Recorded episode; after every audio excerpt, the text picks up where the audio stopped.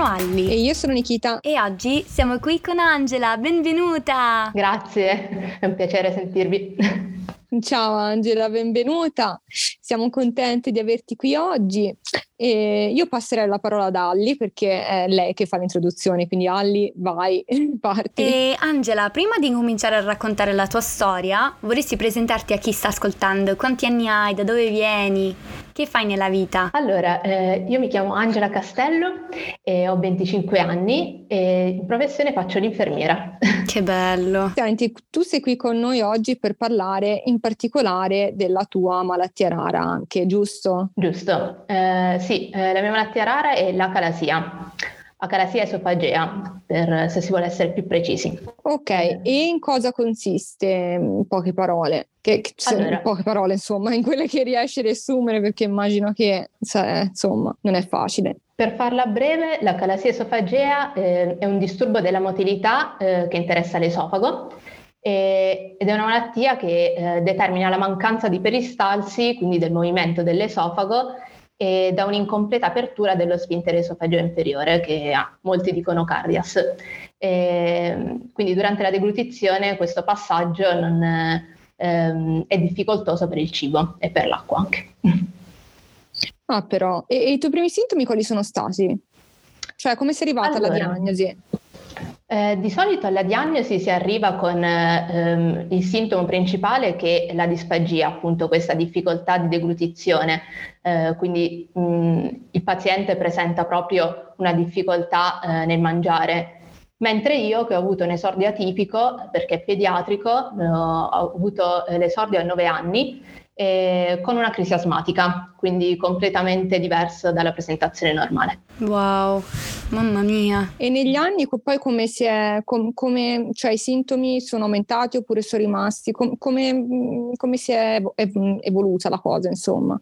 Sì, questa è una malattia rara e degenerativa, quindi eh, a nove anni mh, l'inizio è stato abbastanza blando con questa crisi asmatica, dopodiché è diventata sempre più frequente e, e, il problema principale per me era il dolore, francamente, il dolore al, al petto che è diventato sempre più frequente e forte. Ed era veramente ingestibile, soprattutto notturno con una tosse perenne. eh, non smettevo mai di tossire, eh, però tutti dicevano che era allergia e quindi deviavano la, la diagnosi verso, eh, verso roba che era più più classica, più, più frequente. Mamma mia però.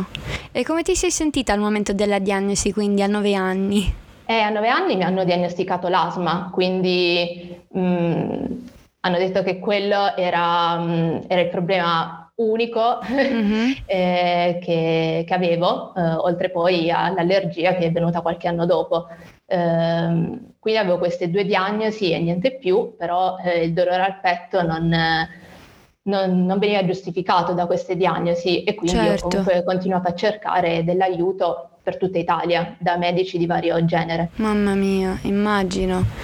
Eh, e quando, quando, hai ricevuto alla fine la diagnosi corretta? Eh, la diagnosi corretta è arrivata dopo varie peripezie in cui eh, ho incontrato anche dei professionisti mm, veramente specializzati nel loro settore, però eh, diciamo che ho, ricevuti, ho, ricevuto parecchio pregiudizio eh, perché venivo etichettata come una ragazza magra, universitaria, magari in sessione, quindi la diagnosi che mi viene appiccicata addosso era ansia dopo, ecco. dopo aver la classica, dai. Eh, esatto, rimaniamo comunque... sul classico. dopo comunque aver detto che magari potevo avere l'anoressia, ecco, sempre disturbi psichiatrici comunque. Mamma mia. Era Mamma sulla mia. psicologia, secondo loro il problema. E invece io, appunto, facendo l'infermiera, eh, tutto si può dire tranne che sono un soggetto ansioso, anzi, eh, performo molto bene sotto ansia e, ehm, e, non avevo l'ansia, quindi alla fine. E ho scoperto la mia diagnosi da sola.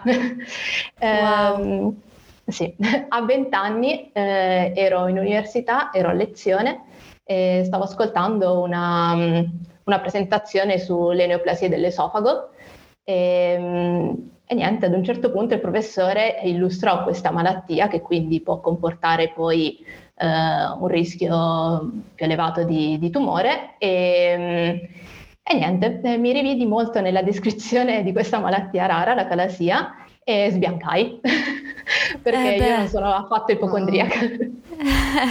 ecco, ecco. E, e non mi ero mai, boh, mai immedesimata in una malattia, mentre quella mi sembrava calzare proprio a pennello sui miei sintomi, solo che non li avevo tutti. E, e quindi mi preoccupai, mi preoccupai ulteriormente perché eh, pensai che poteva andare peggio di così e, e infatti eh, fu così. Eh, mi iscrissi su una lista, una lista, di tutti i sintomi eh, che erano stati detti a lezione e pian piano eh, cominciai ad evidenziarli tutti in verde man mano che comparivano. Wow, mamma mia. E infatti ero curiosa perché io, come tante altre persone, come te e anche come Niki, da piccoli magari riceviamo una diagnosi errata e io mi ricordo con la mia non sembrava giusto perché insomma non potevano aiutarmi, non mi ci vedevo tantissimo in quello che descrivevano. Invece ricevendo la diagnosi corretta, dici wow, fa un po' impressione. Ma sì, poi pensa a te la casualità, la casualità, perché comunque essendo una malattia molto rara, cioè tu praticamente ti sei trovata a questa lezione e ti sei rivista in questa è, è pazzesco come cosa. Veramente. Gli infermieri per fortuna eh, studiano le malattie rare eh, solo che poi nel percorso di studi siamo talmente bombardati tra malattie più comuni eh, e altro da fare, nozioni che vengono compresse in troppo poco tempo, quindi i tre anni non bastano per studiare tutta quella mole di conoscenza, eh, diciamo che poi anche non vedendole molto spesso eh, nei reparti eh, si tendono a dimenticare, quindi ci vorrebbero un po' di corsi di aggiornamento eh, che ti rinfrescano la certo. memoria. Eh, però di base le studiamo e, e, dovremmo saperle, magari non tutte perché è impossibile, però eh, le principali eh, le conosciamo, eh, però eh, purtroppo vengono anche archiviate molte volte tra eh, le diagnosi differenziali, quindi tra quelle che tu ritieni possibili per una determinata persona eh, perché sono troppo rare, quindi pensi ma mm, perché questa persona dovrebbe bussare proprio alla mia porta? Eh, e invece sì, a volte succede. Però, però, però. Mamma mia, questa però. storia, mai, mai sentito qualcuno che poi studiando trova la no, propria no, disagnosi? Esatto. Sì, è una sì, storia veramente... eh, mamma eh, mia. Se contate, io uh, ho avuto l'esordio a 9 anni e poi a 20 ho fatto l'autodiagnosi, ma a 22 ho ricevuto la diagnosi vera e propria, quindi con 13 anni di ritardo. Madonna. Eh, eh, 13 anni Mamma comunque di degenerazione, di consulti mia. medici ovunque, di attesa, confusione e, e dolore. Immagino anche terapie eh, che ehm, non funzionavano. Forse non lo dovrei dire, eh, però in realtà eh, non mi hanno mai dato terapie perché eh, ero una bambina eh, quindi non si danno antidolorifici ai bambini eh, con molta semplicità perché ehm, c'è un po' um, un pregiudizio eh, da questo punto di vista. Il bambino mh, mm, non so perché viene, viene visto come non bisognoso di antidolorifici, anche se soffre e eh, ad un certo punto, dato che non mi trovavano comunque un farmaco eh, idoneo per quello che, che provavo, eh, sono andata a logica e ho sperimentato farmaci su me stessa e sono serviti perché eh, per fortuna conoscevo eh, la farmacologia e avevo studiato, però non, non si dovrebbe arrivare a questi casi. Certo, concordo pienamente, soprattutto a diagnosi tardive, perché comunque essendo poi una malattia a maggior ragione degenerativa, eh, sappiamo che comunque negli anni, no? Eh, insomma, la situazione ecco non va a migliorare magari. E... No, non va a migliorare, però come dice anche la vostra pagina, eh, non sembravo malata, quindi... Eh, è un classico anche lì, ecco.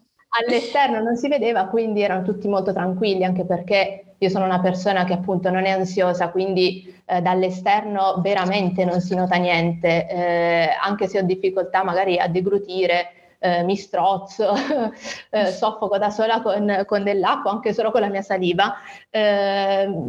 Sono serafica all'esterno, quindi eh, nessuno direbbe mai che, che sto soffrendo, che eh, ogni tanto ho proprio pressione al torace, ma io mh, mm, appaio calma e tranquilla e quindi nessuno eh, si allarma, ecco, neanche i miei genitori. Mascheri bene, ecco.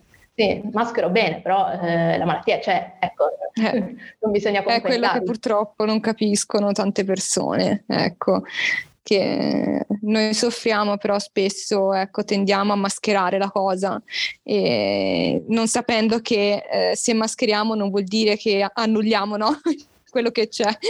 E... Sì, dissimuliamo il nostro dolore, anche perché non è che possiamo eh, vivere costantemente H24 7 giorni su 7 eh, con il dolore stampato sul viso, cioè eh, anche a noi verrebbe esatto. la depressione a vederci così allo specchio. E, e quindi Dobbiamo vivere però... Cristo, quindi... esatto, però non significa negarlo, cioè Brava. la malattia è presente e ci fa soffrire e questa sofferenza, anche se noi la viviamo con col sorriso stampato sul volto, non, non significa che non ci sia. Brava, bravissima, concordo pienamente. E domanda, eh, curiosità più che altro. Senti, Vai. ma mh, mm, come mai hai scelto di fare eh, l'infermiera? C'è un motivo particolare o semplicemente perché ti piaceva? Insomma. Eh, c'è un motivo particolare, ehm, eh, si chiama storia familiare. Ehm, nella mia famiglia ho eh, avuto mh, proprio conferma di, di, quello che volevo fare perché ehm, diciamo che già ero un po' infermiera, già prima del, del titolo abilitante e, e, mi piaceva proprio, mi piaceva, è strano dirlo, ma all'ospedale mi piaceva eh, l'idea di poter aiutare, mi piaceva il potere che aveva l'ironia soprattutto eh, sul, sul, supporto al paziente, non tanto eh, il farmaco, non tanto proprio mh, terapie, procedure, quanto proprio la relazione col paziente e, e io volevo fare quello. E, mh, e quando sono effettivamente sono entrata proprio nel, in quel mondo, cioè me ne sono proprio innamorata, ero fatta per, per quello e veniva anche riconosciuto dall'esterno, cioè io ho avuto dei pazienti che mi hanno adorato alla follia, i colleghi, ehm, mi, mi, piaceva tantissimo. Eh, parlo al, al, passato perché purtroppo la mia malattia poi non mi ha più permesso di entrare nel reparto e, e quindi sono un'infermiera un po' eh, che è in panchina in questo momento.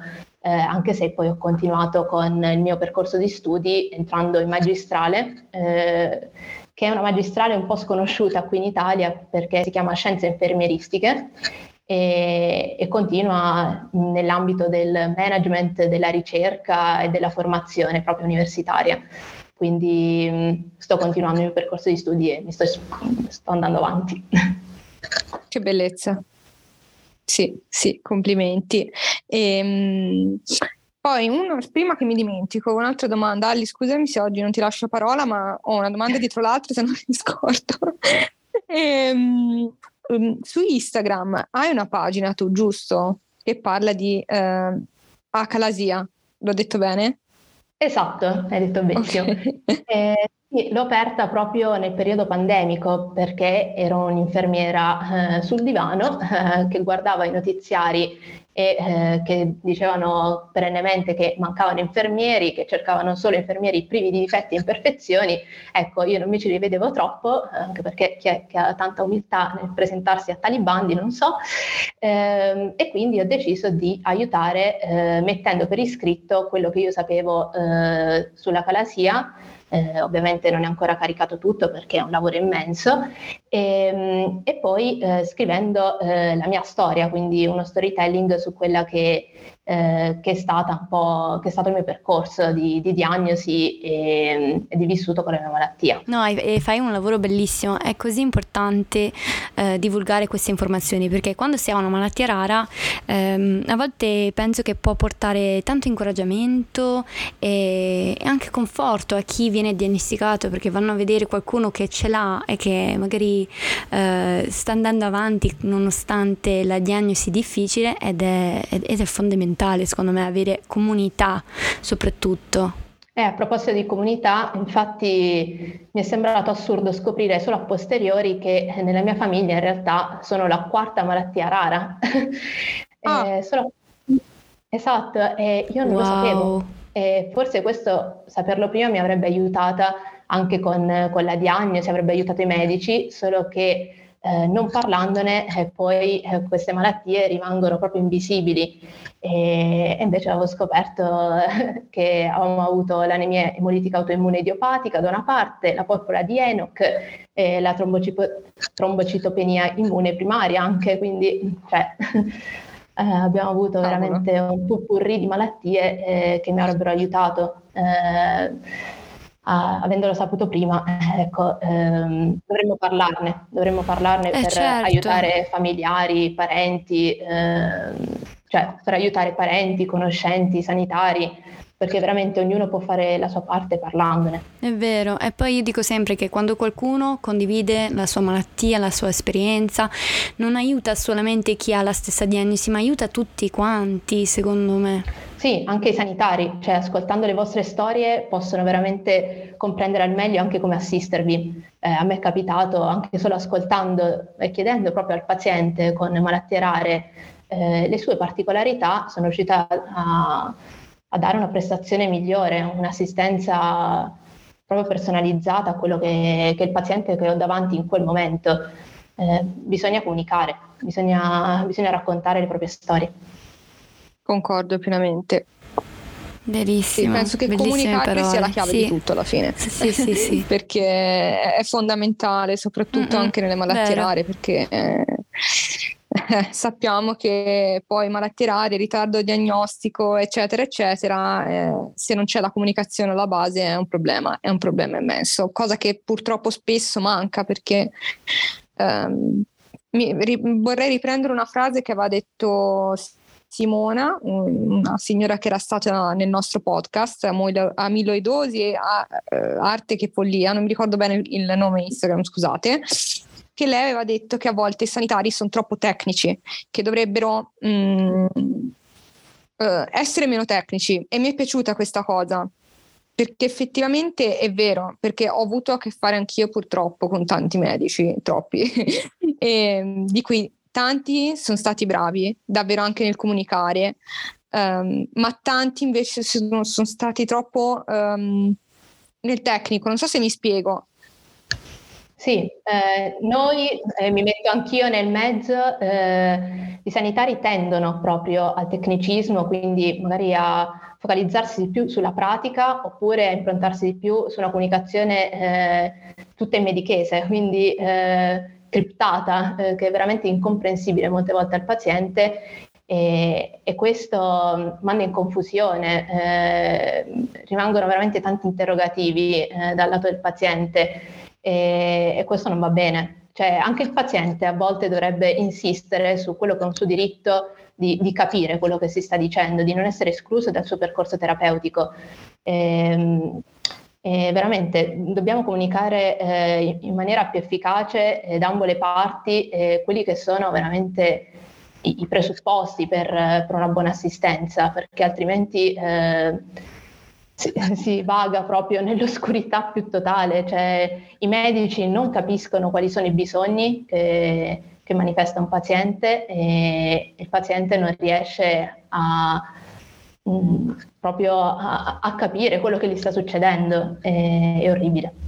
Concordo pienamente, entrambi dobbiamo metterci e, ehm, anche perché è vero, anche spesso anche noi pazienti non... Eh, non insistiamo ecco, in alcune cose, a volte perché eh, c'è chi è di carattere così, a volte perché c'è chi eh, non ha la forza mentale, che, perché poi c'è anche quella forza psicologica di, di, mettersi in alcune cose, perché poi dipende anche, penso, dalla situazione, da chi ti trovi davanti, stessa cosa per il medico che per il paziente, perché è chiaro se il paziente non collabora, il medico non può aiutare, se il medico non collabora non può aiutare il paziente, cioè Mm, entrambi devono collaborare, in poche parole. Se non c'è eh, da entrambe le parti eh, la, la, collaborazione, è un casino.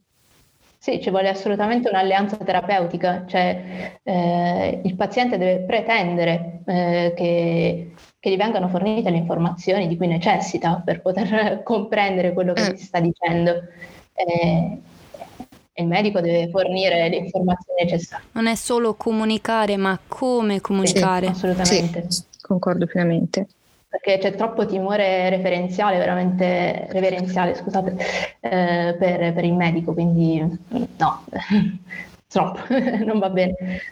Molte volte mi è capitato, per esempio, che il medico uscisse dalla stanza e il paziente tutto intimorito e sottovoce mi chiedesse di eh, tradurre quello che era appena stato detto. Eh, mi faceva troppo ridere questa cosa, però eh, effettivamente è un problema comune. E invece bisogna imparare un po' a magari eh, semplificare proprio il linguaggio e non scendere troppo nel tecnicismo e, e parlare così in una maniera più alla portata di mm-hmm, tutti. Esatto, no, perciò amo sempre le infermiere perché appunto avrei più coraggio di chiedere qualcosa all'infermiera che al medico, non so se sono solo io, però anche io farei così. Sì, no, no, no, siamo proprio abituati a creare un, un rapporto più improntato sulla fiducia, e quindi sull'apertura al dialogo e, e, e questa è la nostra particolarità rispetto a quello che fa il medico. Eh, quindi siamo mo- molto più vicini al paziente, cioè ci stiamo molto più tempo insieme e questo crea comunque eh, una maggiore fiducia proprio in questa figura ed è giusto, è gi- è giusto valorizzare questo, questa particolarità.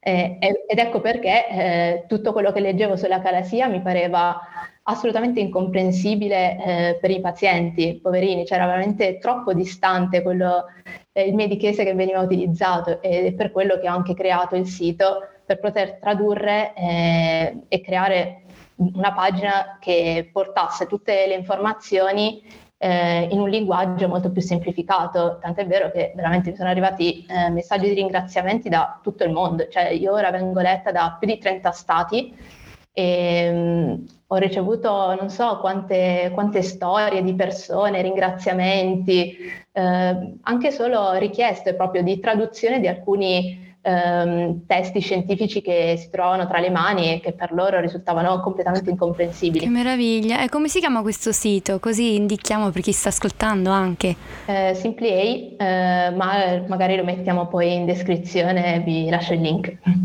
Perfetto, grazie mille. Sì. Assolutamente. Si può accedere comunque dalla mia pagina Instagram. Che si chiama? Sempre Simply Perfetto. Cosa mm. diresti all'Angela del passato, all'Angela del presente e all'Angela del futuro? Tutte e tre. Ah, yeah, o quella che vorrei preparata. Hai visto? Eh. Eh. eh, ho visto che l'avete chiesto varie volte, però non l'ho preparata. Alla me del passato eh, direi che... Eh, sì, forse alla me del, del passato direi che prima o poi capirai con i tuoi tempi e quando sarà il momento giusto. Mm, belle queste parole. A quella del presente direi che c'è ancora tanto da fare, ma un passo alla volta si riesce a far tutto. A quella del futuro direi ogni tanto guardati indietro e riconosci i tuoi successi, perché è una cosa che faccio veramente poco. Bello, bello, bello. Mi ci rivedo tanto, soprattutto nell'ultima frase che hai detto, sì, molto bello. Sì, sì, sì, sì. Non dimenticare da dove siamo, cioè abbiamo passato tanto tutti noi in comunità, anche tutti coloro che hanno una disabilità, una malattia invisibile. Abbiamo passato tante volte, ci sottovalutiamo, magari non ci rendiamo conto di quello che abbiamo fatto, veramente, belle parole queste. Sì, concordo pienamente con Elle. Grazie di cuore Angela. Grazie a voi, è stato un piacere conoscervi. Un abbraccio. Un abbraccio. Ciao.